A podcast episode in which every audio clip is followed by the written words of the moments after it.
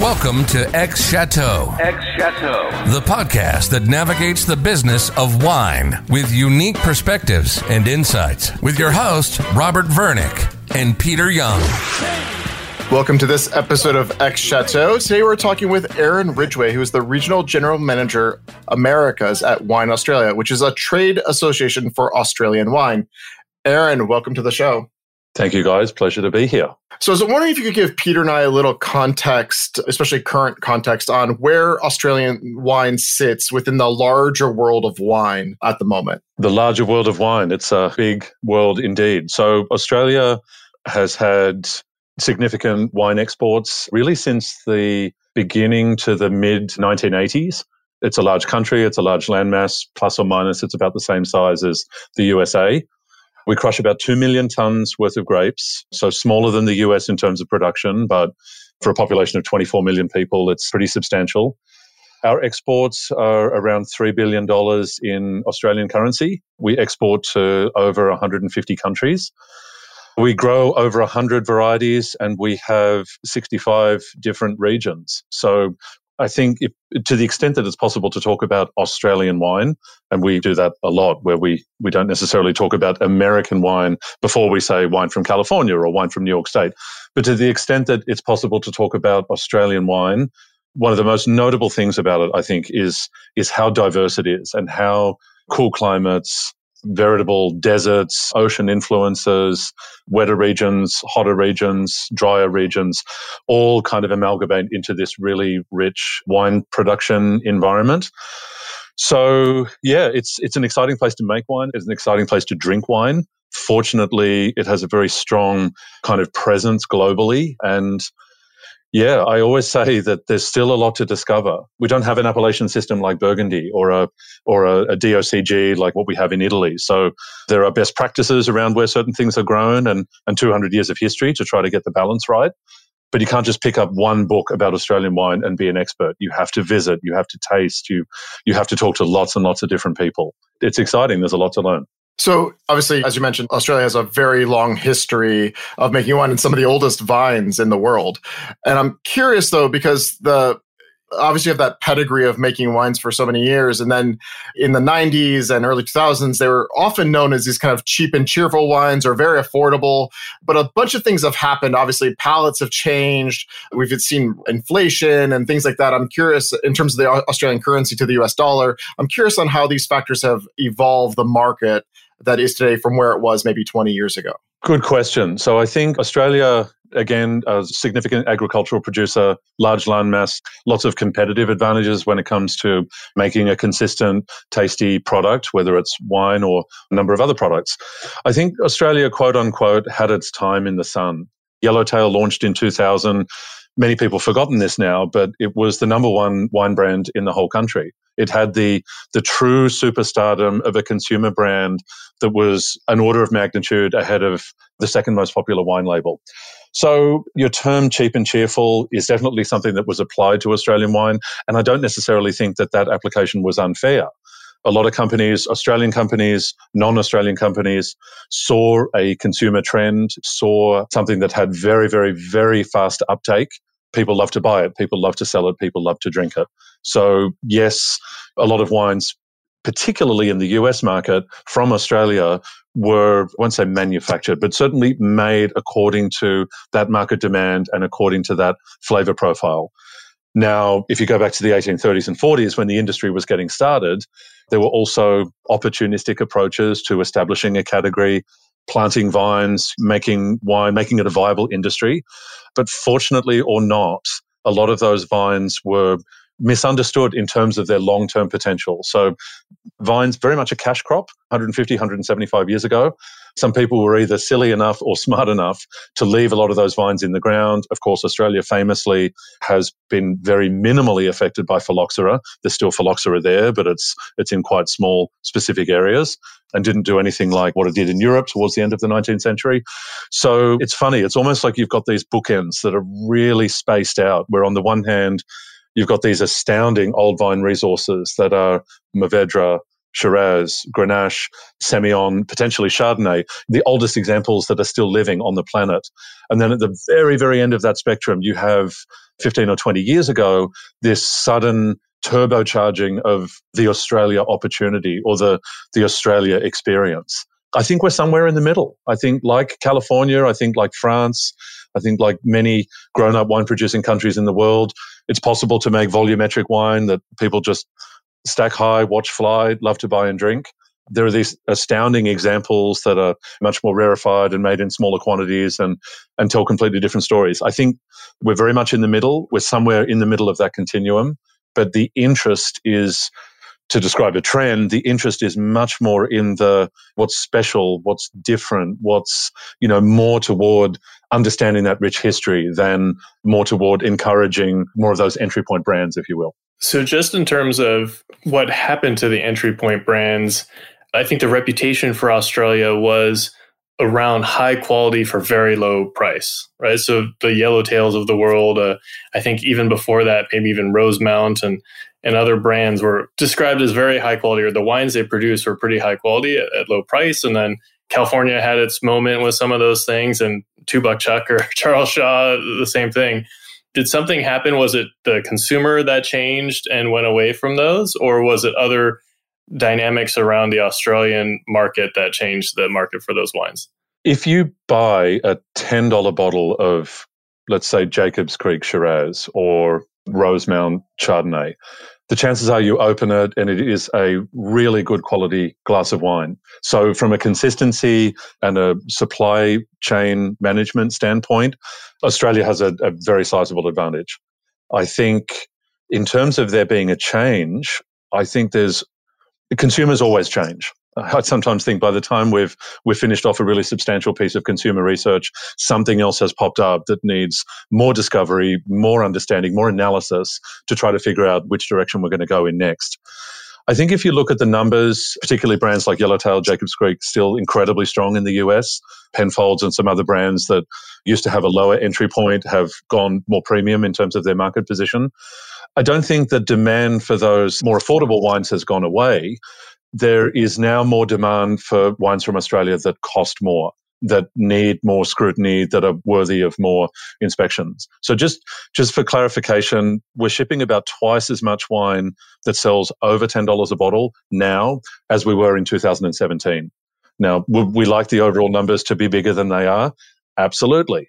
But again, that shift to bottles that cost more than $10 is significant. There are entire appellations out there that are absolutely locked in terms of their price, and they're potentially trending down. The only way to make their products more compelling is to just keep messing with the price, and it's usually not, you're not able to grow the price. You have to just invest to keep it flat, or you need to heavily promote them and potentially lower the price. But, you know, so people still want tasty, well-made, inexpensive wine from Australia. They still want that from Bordeaux. They still want that from southern France. They definitely still want that from Italy and California and elsewhere.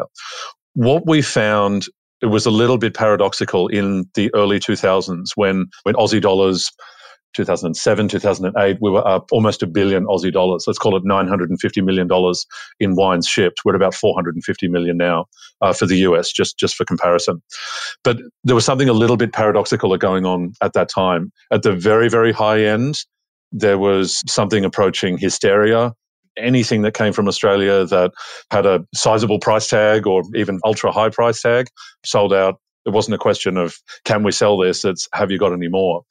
Again, we had an incredibly healthy representation under $10 in grocery. We were selling a lot of wines, $12, $15, $18 a bottle as well. But again, to bring it back to this image of the bookends, almost like opposite ends of the field. And the middle, if you look historically at healthy wine categories, it's actually all about the middle. If you look at Carneros, if you look at much of, you know, Central Valley, Northern California, if you look at the Loire Valley and Sancerre and Chablis and the creation of Chianti Classico Gran Selezione, if you get the middle right, it's much more likely that you'll tell a coherent and compelling category story. What I think we're doing now is we're really building out the middle. We haven't said, okay, we have to employ cancel culture on inexpensive wines, or we can't sell expensive wines. We've got to make our wines more competitive, which means lowering the price. No, I think we were lucky enough to have been touched 20 years ago and given our chance to stand on the podium and be the number one import category and have the number one consumer brand. We've certainly seen the picture change. And now we're in this position of, okay, well, what story do we want to tell? And we actually don't have to make something up and figure out how to talk about it. We just need to take stock of what we have. Old vines, 100 varieties, 65 regions, fantastic developments in sustainability and organic farming. We have brands like Ochota Barrels and Mount Mary and Clonakilla and Penfolds that are on an absolute tear at the supplier level. We need to figure out how to help those stories get out. So yeah, it's really about the middle. And that's a big focus for our strategy is to help grow the awareness of that. And is that true for all markets? Because Australia is a big country geographically, but doesn't have a whole lot of people. And so most of your wine, or a lot of your wine, is exported. Is that true? And what are the top export markets? So the top export markets are United States, Canada, the United Kingdom. China was a big market for Australian wine, as you know, and as your listeners will probably know. There are some significant challenges there for Australian wine in particular. It's very unfortunate, but it is what it is. So our focus markets, yes, are North America, so United States, Canada, and the UK. We're growing in those three markets, which is wonderful to report. We quite often don't necessarily get alignment for our priority markets, our biggest markets, to be all trending positively, but we're up almost 30% in the UK. There are some political factors driving that, some changes to the UK market that at the moment are very positive for Australian wine. And we're up mid-single digits in both the US and Canada. You asked an interesting question about, is the kind of demand or is the position the same in those different markets? And not really. 80% of the sales into the UK are bulk. And famously, the UK is a very price competitive market. If you're on promotion in Tesco, you're probably just having a whale of a time and shipping all the containers you can make. If you're delisted from a company like Tesco, or if you can no longer afford to pay the £3 that gives your wine the spotlighting that it needs to get those incredible volumes. There's an old cliche, the UK is all the volume and no margin, and the US is all the margin and no volume. So Canada is probably somewhere in between. I think it's a provincially driven or provincially governed market. Several of the monopolies, probably three of the monopolies, do about 75% of the total business. So Australia has 24% market share up in Canada, which is fantastic. They love Australian wine, although a little bit behind the curve in terms of what's new and exciting. There's a lot more Fiano, there's a lot more Vermentino, Barbera, Dolcetto, a lot more natural wine coming into the United States versus Canada. So really the focus in Canada is to try to help the market grow horizontally and vertically. We think that there are a lot of products that aren't available in Canada that should be, and we're trying to support the agent community and the liquor boards up there as much as we can to understand the diversity of the offering. US, if you look at clippings from the past couple of years, we've had the privilege of some of the great wine writers in the US really stopping and paying attention to the Australian category. Letty Teague recently writing about Cabernet from Margaret River. Eric Asimov published a series of articles in 2018 looking at very different aspects, natural wines from the Adelaide Hills, Cabernet and Chardonnay at the higher end from Margaret River, Nebbiolo from the Yarra Valley, which was, if you go back 5-10 years ago, even at the boom, the true boom for Australian wine in the US, we wouldn't have bet our mortgages on these major publications picking up those lenses as they did and really try to look at the category in interesting ways and from different angles. The one global message I think that we reinforce no matter what the market is, Australian wine is diverse and Australian wine is exciting. It can be very beneficial when a perception about your product or a perception about your offering is really easy to pick up and grasp. We are actually very comfortable for the need to have a longer and a richer conversation about Australian wine is. We've had the sort of catchphrase, sunshine in a bottle, cheap and cheerful type fish hooks into our clothing. But we feel that now is the time to just pause and really try to understand what's special and different about Australia. And touch wood, we feel as though the audience is there for that story to start to come through a bit more loudly and a bit more proudly. So you mentioned, obviously, the diversity of all the different regions as well as the different grapes. I'm curious because in the US, specifically California, we've struggled with we're pigeonholed into what people think of as California Cabernet or California Chardonnay, heaven forbid. People have a very specific conception, especially abroad. And I can imagine that you guys have a similar thing in terms of people maybe have associated a lot of wines on the shoulders of Barossa in terms of what Barossa Shiraz is, but there's so much more to it. So I'm curious on how do you kind of get away from that country kind of level and dive into the unique and diversity of both the region as well as all the other varieties that are grown there outside of the main Shiraz and Cabernet and the big seven that are kind of also popular here in California. It's funny, a few years ago, Terry Thies gave the keynote address at the International Pinot Noir Celebration, and he basically threw demystifying under the bus and said, I'm all about remystifying. I thought he put it in a really pretty way that it's actually not about making it simpler. It's actually about making it more complex so that you reward scrutiny more with more information, more material that's compelling and really worth digesting and thinking about and reflecting upon. So you guys have really good questions. One of the ways we do it is we show Shiraz. We don't pretend that our calling card doesn't exist, but we find ways to educate about Shiraz that are different and that are interesting. We do what's called global comparative. So it's a seminar series that we have where we pick a variety, whether it's Shiraz, whether it's Chardonnay, whether it's Pinot Noir. We've actually got one coming up in May that's Cabernet Sauvignon. Now, it's all blind. There are 12 wines. About 8 of them are from Australia, different regions of Australia. And then the balance are from elsewhere in the world. And it's not about pulling back the curtain and saying, whoa, I bet you thought this was left bank. But it is about, again, it's really stopping and just having that really careful conversation. What does it smell like? What do you think the soils were? Is this wine extracted? Does this wine have Brettanomyces? If you're only approaching it as, well, it's big and fruity, so it's got to be Napa, or it's rich and extracted, so it's got to be Aussie, well, you're missing the point. It's actually not about winning and naming something because of where it's come from and because of a set of characteristics that you feel are inferior or sloppy or whatever it might be. It's really about sitting down and understanding what's in the glass. When I'm presenting a wine, and this has happened, when someone's turned the label around and seen that it's 15% alcohol, I said, well, there you go, that's Aussie, right? Well, most Barolo from the 2009 vintage is 15% alcohol. And I don't need to hate on Barolo to make that point, but I think plenty of wine out there has alcohol at a certain level, as long as it's got acid and balance and a very defined set of characteristics that make it relate to where it's from and how it's made. The alcohol actually doesn't matter.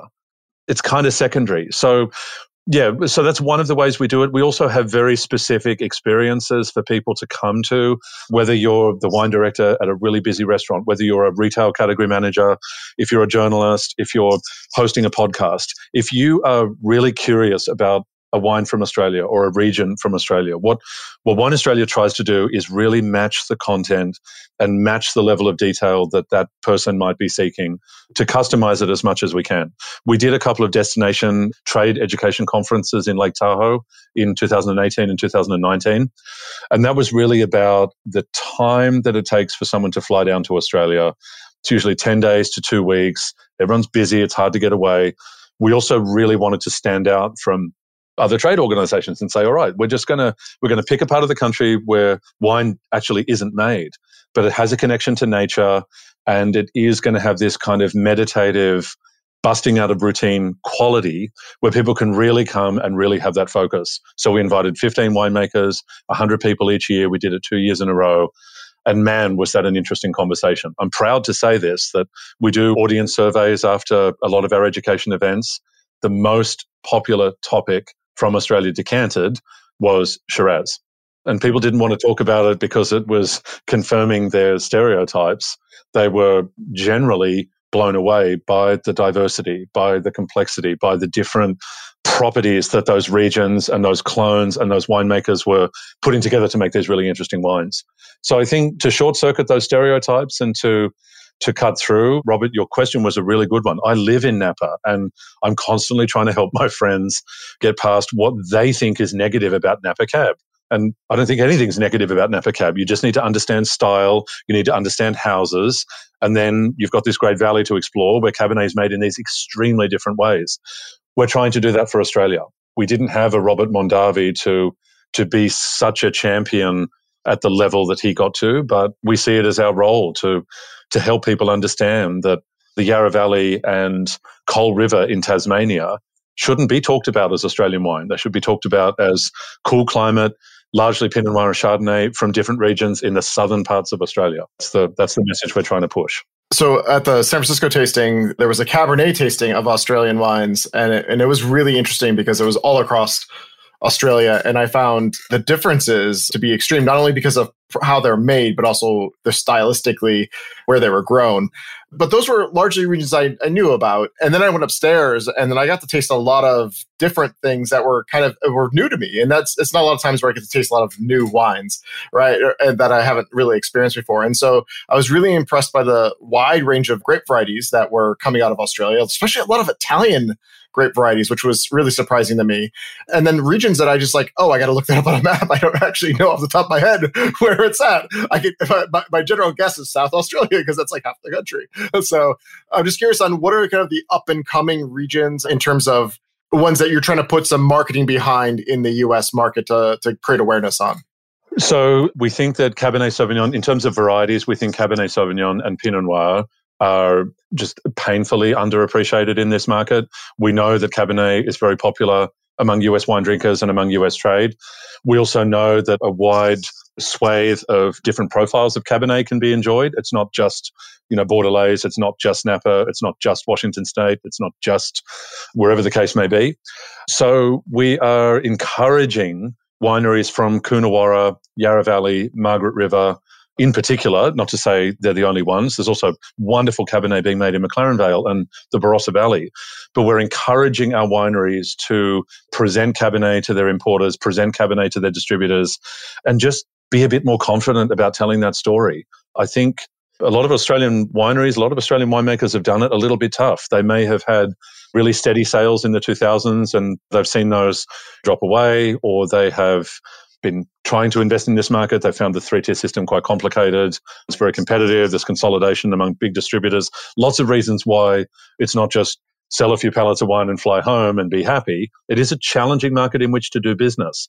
So our guidance to the wineries is, again, with that confidence, with the idea that if you believe it's good wine and you're making it in a region where the vines are doing well, the grapes are doing well, and the wines are looking exciting and bright and people want to drink them, you've got to put those in the bag. I think there's been a reliance on Shiraz and Chardonnay in particular, some other kind of legacy varieties as well.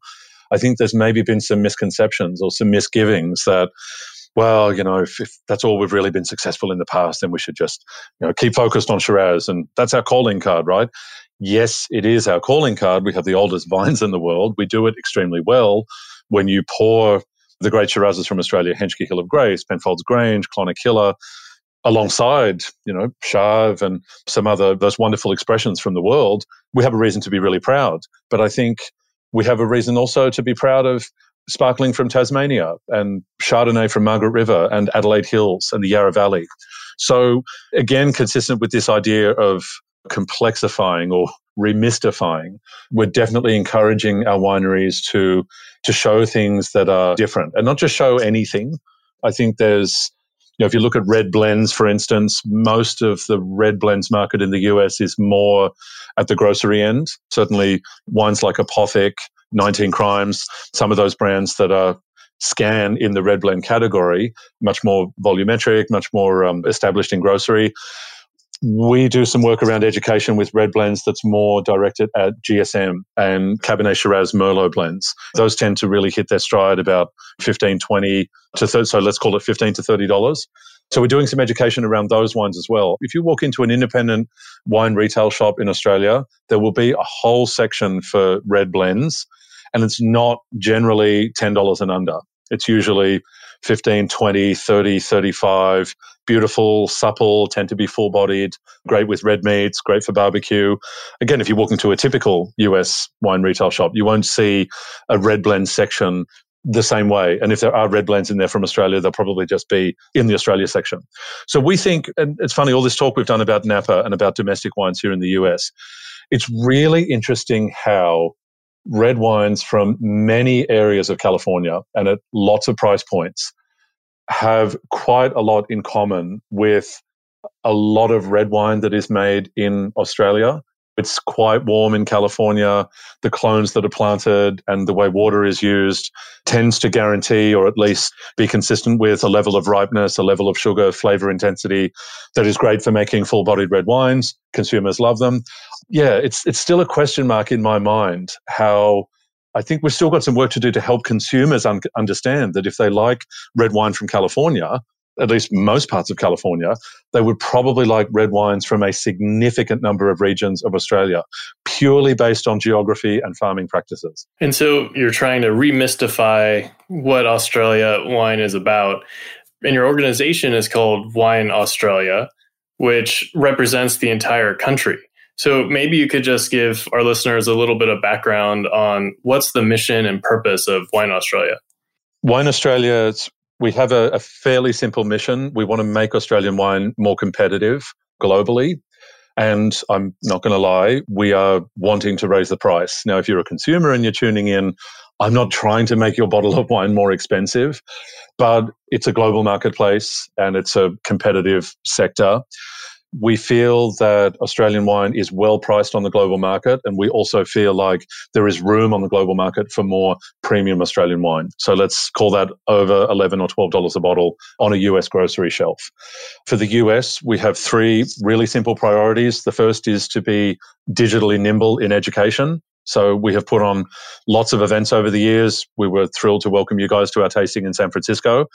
We want to do in-person events at a point in time, and we absolutely believe in the camaraderie and the power of putting people together to appreciate a common product, which in our case is wine. But we went and created Australian Wine Discovered. If you go to AustralianWineDiscovered.com, it's the closest thing we believe exists to a customizable, fully downloadable online wine education library. There are 26 modules organized by region, variety, and what we call topics. You can learn about fortified wine. You can learn about the Barossa Valley. You can learn about Cabernet Sauvignon. You can learn about Adelaide Hills. The presentations are 40, 50, 60 slides long. You can edit them yourself. You can attend a class that's run by someone else. You can be the presenter. There is an educator guide that you can download as well that gives you the talking points, gives you the history of the regional variety or the topic that you're presenting on. So that's a big deal for us. We've also tried to make the look and feel of our education materials really consistent with what we're putting out there with our trade and consumer marketing. So if you see a LinkedIn invitation to attend a webinar, or you get an email from wine.com talking to you about 90-point rated wines that they've just released from Australia, the creative, the look and feel of that material is quite similar. Our brand is Australian wine made our way. And if you've ever seen the kind of red, white, and black artwork, we think that that brand stands out quite nicely in wine marketing. And I'll tell you just a quick fun anecdote. So the agency that helped us put Made Our Way together, they talked a lot to us about this concept called the sea of sameness. And if you look at a car ad, it's usually a fairly aspirational set of shots of a car driving through something that either looks like Lake Tahoe or Colorado. If you look at fast food advertising or clothing advertising, there's usually a set of norms that are incredibly consistent that go to create a set of positive messages for that brand or that segment. With wine, guess what? It's the bottle shot, it's the misty vineyard, it's the old chateau on the hill, and it's the 90-plus gold insignia somewhere at the top. You put those three or four modalities together and you have a wine ad. So they said, why don't we and you think about unlocking something that's a little bit different. It's Australia, for goodness sake. Australia is not a misty vineyard with a chateau on a hill and some mist. And yeah, you know what I mean? So we started incorporating more drone photography. We started looking at where the desert meets the ocean. We started, really getting into stains, tannin stains under fingernails. And we started to sort of merchandise the category in a different set of ways. And we love it. And if you're scrolling through LinkedIn or Instagram, and don't look for bottle shots and those kind of more typical iconography. It's going to look and feel quite different. That's our kind of digital education and trade marketing side. We also do business development. So we help retailers, small, medium, and large. We help wholesalers, regional and national, and even single state. We help chain restaurants, independent restaurants that have significant wine programs. We help them, whether it's staff education, whether it's programming. A wholesaler might say, we've got an Australia book, but we only tend to put it out to market at the supplier level. We don't typically put it out there at a category level. How can we tell a category story with what we represent from Australia? Wine Australia, we have the budget, we have the team in place to help drive education in that space. And then the third of our three major priorities is market entry. So we're sitting at about 20% of all Australian wineries who make wine represented in the US market. And we would love to grow that to 25 or potentially 30 and beyond. We think that there is a lot of untold story material there, and we think that US consumers and trade have a lot to discover that they don't even know they don't know. So that's a big focus for us is to try to help more wineries get into market. Yeah, the Made Our Way sounds like that movement makes sense. Was the advertising agency the same one as Burger King's? I think that, wow. They have the have it your way kind of motto. No, but that obviously makes sense. It is a lot of sameness. And so I will check. Yes. But, have it your way. Yeah. So for Wine Australia, how do you define success? How do we define success? Boy, you guys, you have great questions. I'm a really strong believer in organic growth. If the category is growing low to mid single digits year on year, and crucially, as alluded to before, if the percentage over $10 is healthy and moving in the right direction, I think that's important. I don't think that the overnight success that takes 20 years and grows at 100% for a short time is really what the Australian category needs. I think that the US has 340 million people. Canada has plus or minus the same population as California, maybe a bit more. I think those markets need the time to internalize and appreciate what Australia has to offer. And I don't think it's going from here to here in 5 seconds. Would I like for being able to shout from the rooftops? Would I like the growth to be quicker than it is? Maybe. But it's about building a healthy category. If you look at the work that Bob Mondavi did in the 1970s and onwards about really driving this message about Napa Valley and Cabernet from Northern California, we would not have the industry today if that guy pretty much didn't sign up for 3 decades of being incredibly consistent with his messaging and the way he built that community of people that really believed in an appellation and really believed in a style of wine. I think Australia's at that phase right now. We need to straighten up our spines and talk confidently and persistently about what we do and about what we do really well. If we grew 50% year on year for 3 years and then grocers started delisting us because consumers wanted the next hot product and they just pulled those pallets down and put something else on those end caps, that's not where we want to be. We think that with a population of this size, and it's the number one wine market in the world, we think that there's space for a very, very healthy and organically growing Australian category into the next 10, 20 years and maybe beyond. We have a little bit of an internal navel-gazing conversation as well, is let's say we're around for one lifetime. You've got to remember after the Second World War, Burgundy created a law to make Passe 2 Gran because they needed the flexibility to make red and white. The laws were preventing them from rebuilding Western Europe after the war, and that change led to a new wine style. And gosh, if we were buying 1985 Burgundy 25 years ago, we would have been buying it for a few euros a bottle. So in the grand blip of wine, even just to look at the 20th century, there was extraordinary change. I think now, if the Australian category heads in the right direction from here, 25 years, 50 years, 100 years. We don't know what it's going to look like, but it's really our job to just pour that cement now and say, how do we set this up to go in the right direction? And we think that we've got the stories, the wines, the people to propel it that way. So if you had to pick one category that you think that you believe Australia is dominating in the US, which category would you call out as like your strongest current, your foothold in the market right now? I'm going to be a meanie and ask if I can nominate two. Sure, go for it. Go for it. Look, number one is natural wines. I think that Eric Asimov turned over a very big leaf and brought a lot of people to what Australia is doing on natural wines. Not that he was the only one, but that the feature that he did was terrific. Look, I think the vibrancy, the strength of character and the experimentation and the willingness to be different and to do things differently is absolutely incredible. And it is just incomparable to anywhere else in the world. I think certainly a lot of my career in the wine industry, I've tried to understand Australia's place relative to elsewhere in the world. And I think it's really smart to do that. You should understand where you fit and why it's so important that Sharv is the 15th generation in his family, or why it's so important that the work that Bob Mondavi did in Napa. I have to say, with producers working naturally in Australia, there is no global comparison. And that is really exciting to think about.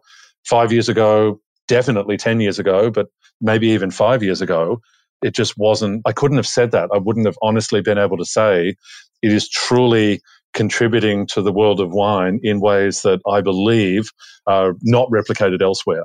I think that's really exciting. I want to give a big shout out as well to the way producers are innovating. If you look at brands like 19 Crimes, Penfolds releasing the California collection, some of what Australian producers are doing with carbon neutrality, experimenting with packaging that has very, very low impact on the environment, you're going to see a lot more out of that space from Australia. So I think, yeah, if I'm allowed to provide two, I know you asked me for one, but definitely that's it's really worthy of consideration. The way AR was used initially to establish the 19 Crimes story, and then the line extension with California, the addition of a rosé to kind of take the brand in a new direction is incredibly exciting. And that's an Australian brand and an Australian story and an Australian marketing initiative, which I think is exciting. And so you talked about laying the foundation and that long-term growth, and at the same time talked about diversity, experimentation, all this innovation that's happening, and they're not necessarily different. But I'm kind of curious to get your thought on how important do you think is the pathway to almost developing new classic wines from Australia? Is that a foundation to say, hey, Australia has traditionally been Barossa Shiraz, but now there's other classic wines that anyone like us who are wine students have to study, right? Whereas all the diversity or the Fiano and from Australia and all that, as someone who has to study wine or take exams, it's like, well, that's not testable. As a consumer, I think it's exciting. But and I'm wondering how you think about that difference between laying that foundation, if laying the bricks of longer term classic wines or new classics, or experimentation and diversity is better. I don't know if I'll be able to answer superlative. I don't know if it's better or not better, but let's pick a brand like Ochota Barrels. So I love your use of the term new classic. It's not a term that I've used or that we use, but if you look at something like Ochota Barrels, it is a relatively new brand. It's only about a decade old. It's incredibly unfortunate that Taris passed away last year, much too early. But he is probably a neat depiction of, it's one way of your answering your question to look at him. So he was a highly trained and highly skilled commercial winemaker. He made wine for the monopoly in Sweden. He was responsible for tens of thousands of cases of Chianti, among other products, when he worked in Sweden. He worked for the Hardy's Group in South Australia. I think it was Tintara, their winery down in McLaren Vale. He worked for Two Hands Winery, which is in the Barossa, but also makes wine in McLaren Vale. So you've got a punk rocker with an unbelievably methodical set of commercial appointments on his resume. And then he buys a vineyard in the Adelaide Hills in an area that we call the Basket Range. We only really call it the Basket Range because of the attention that he brought to that part of the world. And then he made these absolutely beautiful wines. Now, a lot of winemakers are influenced by him. But let's not forget that he was influenced for his entire career by other winemakers, and by, paradoxically, it was only by mastering a very scientifically rigorous set of commercial winemaking fundamentals that he was then able to turn around and make this weird 12% alcohol Grenache called Fugazi from a vineyard of 80-year-old vines down in McLaren Vale. So I think some of those wines, Peter, are just not quite as far along the continuum as wines like Henschke Hill of Grace, as wines like Penfolds Grange. You've got to remember, Penfolds Grange was only made first vintage 1951. You know, even Hill of Grace, 1970s-ish was when it started being called Hill of Grace on the front label, even though the first vines in that vineyard are from the early 1860s. So to come back to this concept of time, I don't think you're going to be doing a module on Australian Fiano as a wine student anytime soon. But where is Fiano from Australia on that continuum? Will we continue to see it planted?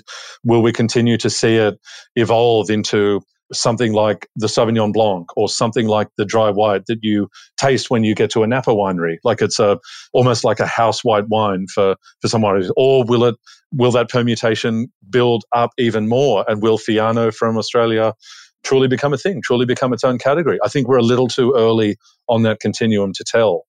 Look at a winery like Clonakilla, located in the Canberra district. Dr. John Kirk, 1971, plants Shiraz. His son comes along in the 1990s, man of the cloth. He's retiring as a priest, devoting himself to winemaking full-time, plants Viognier, goes to Hermitage every year, meets Chave, meets Chablis, meets those kind of old guard from Tann and Hermitage, comes back, makes Australia's benchmark Shiraz Viognier.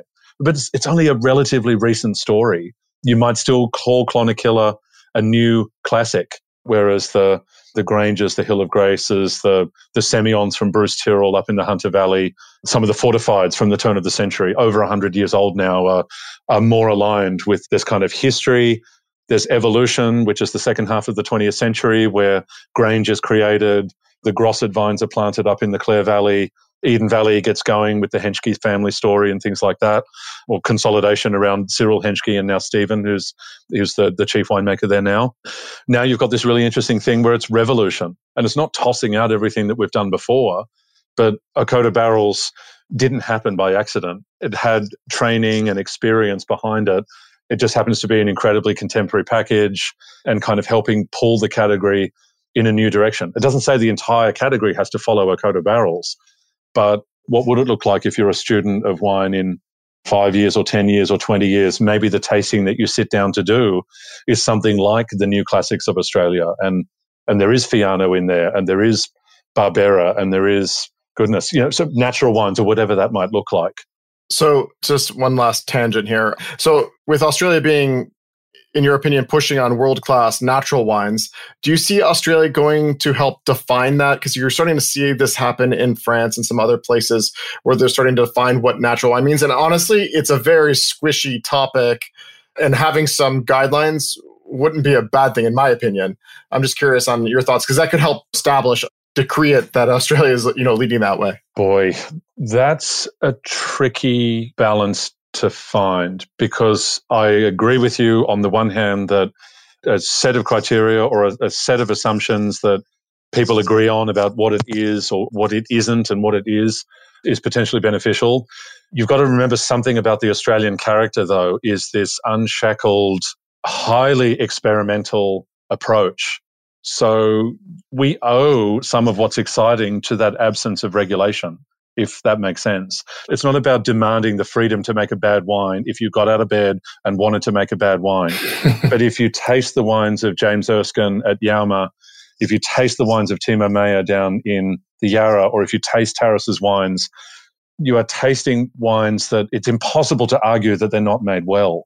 I guess probably my personal view, maybe I should preface this, my personal view would be, yes, I'm supportive of a set of standards that help to address bad wine, or that act in a positive way to the extent that it's a trust mark or a certification that, yes, this wine is a member of a group of products that are made properly and world-class, amazing. I'm not going to lie, though. I think that the freedom that not having an appellation system has given us is part of the reason why the Australian category is so exciting. You've got Brash Higgins down in McLaren Vale with his amphoras and his crazy Semillons and Nero d'Avolas and those wines that he makes. He was a wine director from Chicago working the floor in New York City restaurants. So again, he was the guy that brought this incredible training, Brad Hickey. He brought this incredible training to this incredible absence of regulation. So look, there's something to be said for both sides. I think the efforts in places like the Loire Valley to consecrate the style, to consecrate the approach are really positive and really exciting.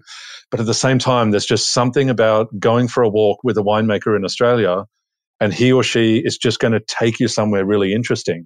And part of, I think, why that's interesting is because they went and got all this training and they have all of this skill, and then they just turned away from all that and did whatever the heck they wanted to do. And a lot of what we're seeing coming out of that sort of emancipatory journeyman, journeywoman style work is one of the most exciting things about the wine business, I think, anywhere in the world at this point in time. Great. So of the various techniques you've used to promote Australian or Australian wine, what have you found to be the most effective? So getting 100 people a year up to Lake Tahoe 2 years running was very effective. And it wasn't cheap to do that. It wasn't stress-free to do that.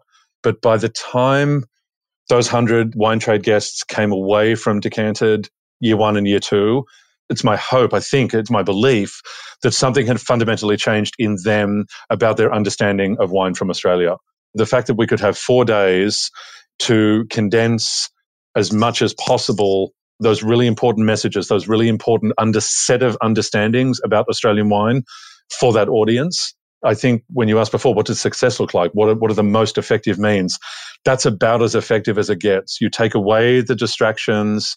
It's not just a 90-minute seminar with 6 wines and then you got to go downtown and do inventory. You can go back to your room and reflect on those wines. You know, we had all these crazy, we had open mic and Tara's DJ'd at a late night. We did a version of his because he bought an old church and he opened a pizza restaurant called Lost in the Forest. Everything with him is named after a song. So we had him do a Lost in the Forest pop-up in Decanted starting at 10 o'clock at night. So he was DJing, pouring his wines, threw out these wood-fired pizzas and, other bits and pieces. So it's created a much more spiritual connection versus just a wine tasting. So I think the benefit of being able to do activities like that is you can really mess with the formula and you can really force change in wine professionals and trade professionals and also journalists if they give you the time and then you give them the experience to truly clear away everything they think they know and show them something different. Look, I think our trips to Australia are incredibly effective. They're obviously on hold at this point, but a lot of the folks that have come back have done great things in support of the category. I think as well, a lot of the alumni work that we do, whether it's people at Decanted who visited Decanted or people who have visited Australia, people like Paul Greco at Terroir in New York, Kate Weber, who's a group restaurant wine director up in Massachusetts, those people that are out there and those are the leading lights, the voices that people in our industry follow and respect.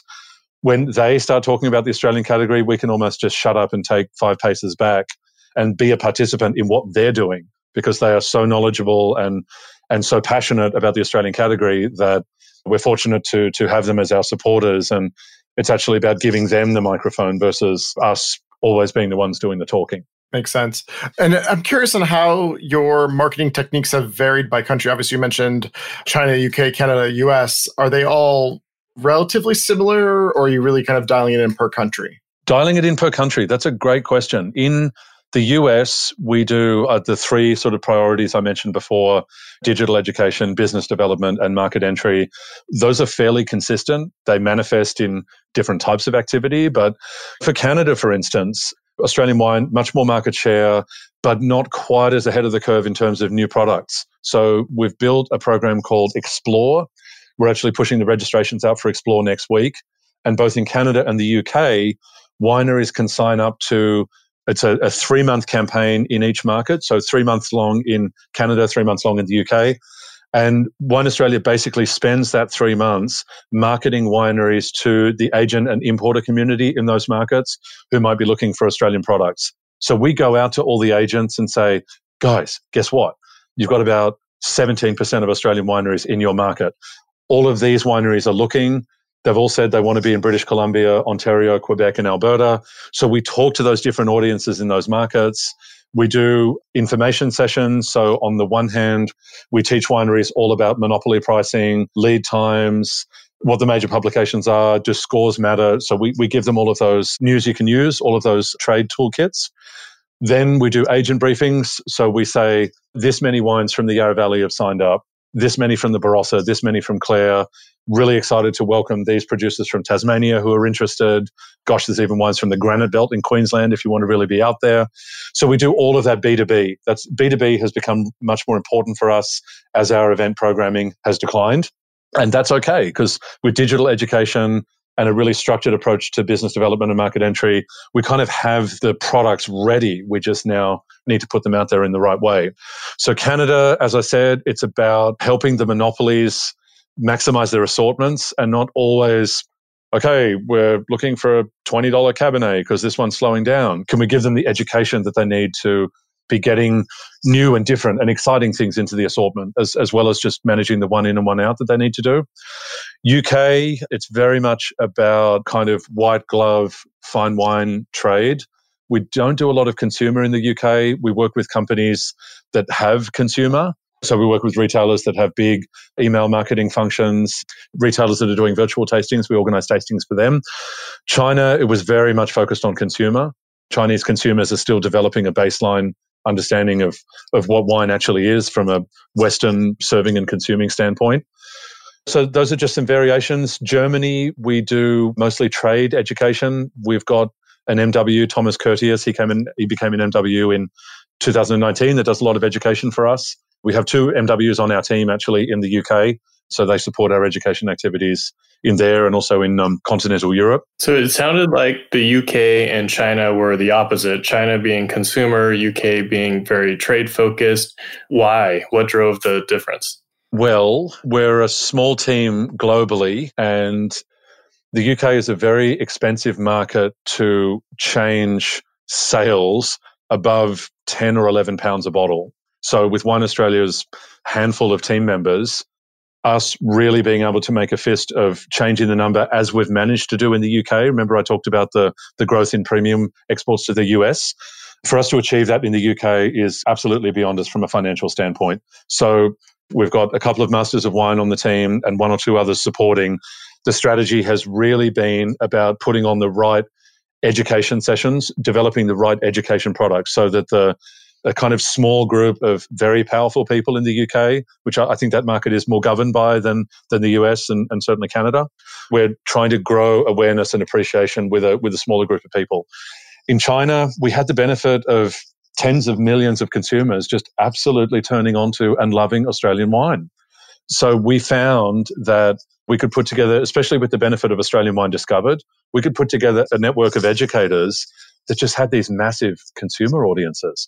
China is so far ahead of the curve in social media and digital and social media marketing.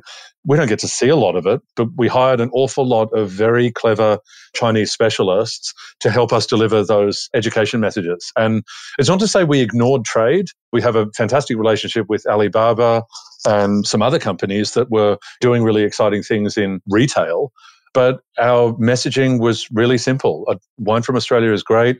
Australian Wine Discovered, all of the translation of the modules has been finished. So consumers trade, but consumers just showed absolutely extraordinary demand. And they actually pushed the price of Australian wine per litre several months over that of France to be the number one supplier by price per litre into China. So like it or not like it, the demand was there and it was extraordinary. So we definitely had trade education products as well, but they were secondary to importance in terms of developing the consumer. So for Australian wine in general, what's the one misconception that you would like to change or dispel? Is this thing on? So take your time. Sorry, we've been editing outline because you covered a lot of the talking points already. So, but we had one section. I was like, I'd really like to know this one question. So we added that. I apologize. We didn't have that in advance. The one misconception I would like to manage away is really that Australian wine can be reducible to that very piece of terminology. I don't know if this will happen in my lifetime, but if we ever got to a place where it wasn't Australian wine, it was even Cabernet from Australia or Margaret River wine or Barossa Valley wine. There are different chunks of semantics that we could explore, and I'd love to shoot the you-know-what with you guys on this, you know, maybe over a glass. But yes, I think the persistent misconception is that Australia is soluble into just these really simple talking points. Oh, you know, like Aussie Reds. Well, hang on a second. We touched on Barolo a little bit before. I live in Napa. There's plenty of 15% alcohol wine in the world. So let's just have a funeral for that very superficial set of understandings and start to talk about red wine from Australia. Where would you like to talk about it coming from? What varieties would you like to talk about? What methods of production? What oak? What clones? What Beaumet levels or what Brix levels? Those types of things. I think, again, to come back to, if you took the 1982 vintage away from Bordeaux, Bordeaux would look very different to today. If you took the Judgment of Paris away from California wine would look very different to today. So where is that seismic moment for Australia that is about the, oh crap, I'd better approach this more rigorously and with a bit more nuance and really start to break this down and develop a baseline? That's where we want to get to. If we want to keep calling it Australian wine, if that's what success looks to us, fine. But we don't call it American wine. It's Riesling from the Finger Lakes. Look at Oregon. You know, look at Willamette. Beautiful, exceptional, terroir-driven, single pocket, Van Duser corridor influenced or not. I think Australia can get there. I think Australian regions can get there. And some really cynical people who don't know what they're talking about say that US consumers need things to be simple. They need it to be easy to understand. Absolute nonsense. I'm sorry. You do not have a fine wine market as exists in this country if consumers just want simple. No way. Look at Jura. Look at Carneros, Healdsburg, Fort Ross Seaview. Look at natural wine. Look at food. Look at independent film. Americans don't need things easy. That is the biggest misconception of all, I think. There's nothing simple about our AVA system in the fact that they can be nested, spread across multiple counties. Like there's a lot of complexity in those things. So yeah, okay. One misconception is that you can boil down Australian wine into one thing. That's a great one. So Aaron, with every guest, we always ask them for two parting pieces of wisdom. And the first one is a lasting trend. What do you think is a lasting trend for Australian wine? Diversity and discovery. So you will see more of a building out of varieties other than Shiraz and Chardonnay over time. And I don't mean to hate on Shiraz and Chardonnay. I want the quantities of Shiraz and Chardonnay today to be steady, if not slightly increasing. But you will see more Pinot Noir, more Riesling, more Sauvignon Blanc, more Semillon, more Fiano, more Barbera, more Nebbiolo. There will be more of a maturing and more of a place in the global world of wine for more exciting varieties from Australia. That's a lasting trend. And on the flip side of that, what do you think is a fizzling fad for Australian wine? What is going the way of the dodo bird? Critter labels, like cultural labels that play on cultural cringe or kind of facile visual gimmicks, trompe l'oeil, you know, that kind of thing. Australia still exports bulk wine, but nowhere near in the same quantities as 10 or 15 years ago. Australia does make wine, as we talked about at the start of this podcast, incredibly competitively for $2.50 to $5 a litre and $5 to $7.50 a litre. And no one is disrespecting that. But the future of Australian wine is in some of those higher price points. So I would say a fizzling fad is, yes, just the opportunistic, funny, quirky, for the sake of a stack high, watch fly brand. We will see less of those over time. Okay, I hope I didn't seed that fad with my dodo bird comment, but anyways. Well, thank you so much for taking the time out of your day to record this episode. You gave us a ton of information for ourselves and for the listeners. I want to thank you for your time. Thank you, guys. It's been a pleasure. I really appreciate it. Thank you so much. Thanks for joining us. If you loved this episode of X Chateau, we'd love for you to subscribe, rate, and give a review on iTunes or wherever you get your podcast. Until next time, cheers.